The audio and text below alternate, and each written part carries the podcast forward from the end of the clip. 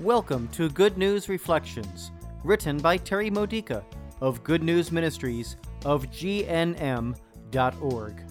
Building your faith for everyday life using the scriptures of the Catholic Mass. Tuesday of the 15th week of Ordinary Time. Today's theme How firm is your faith? Unless your faith is firm, you shall not be firm. That's the message of today's first reading from Isaiah chapter 7, verses 1 through 9. How can our faith remain steady when we allow circumstances in our lives to take our eyes off Jesus? Unless we focus in on Him, we're weak and vulnerable and easily shaken by the struggles we face. Trust is a choice. Fear tells us to distrust God and trust our own assumptions, which are based on limited evidence. Fear is a feeling, but trust is a decision. God eagerly helps us to make that decision. If we keep our eyes on Jesus, He gives us divine evidence that contradicts any discouraging evidence, although often it comes in ways that are, at first, easy to overlook.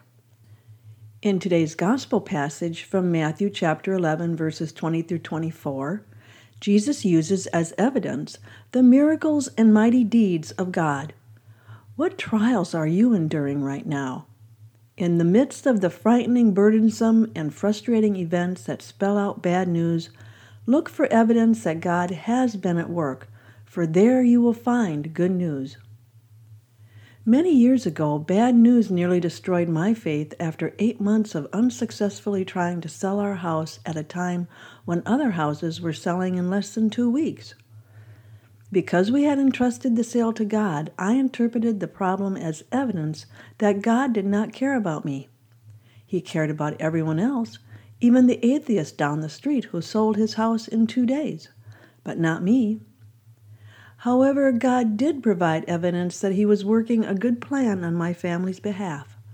The house we wanted to move into got sold to someone else, but the deal fell through. Our son was able to finish kindergarten without changing schools. God gave us friends who prayed for us, and so on.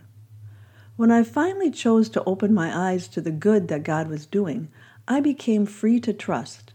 A month later, which was just enough time to discover that I really could remain firm in faith, the house sold. God's mighty deeds happen every day, especially during difficulties.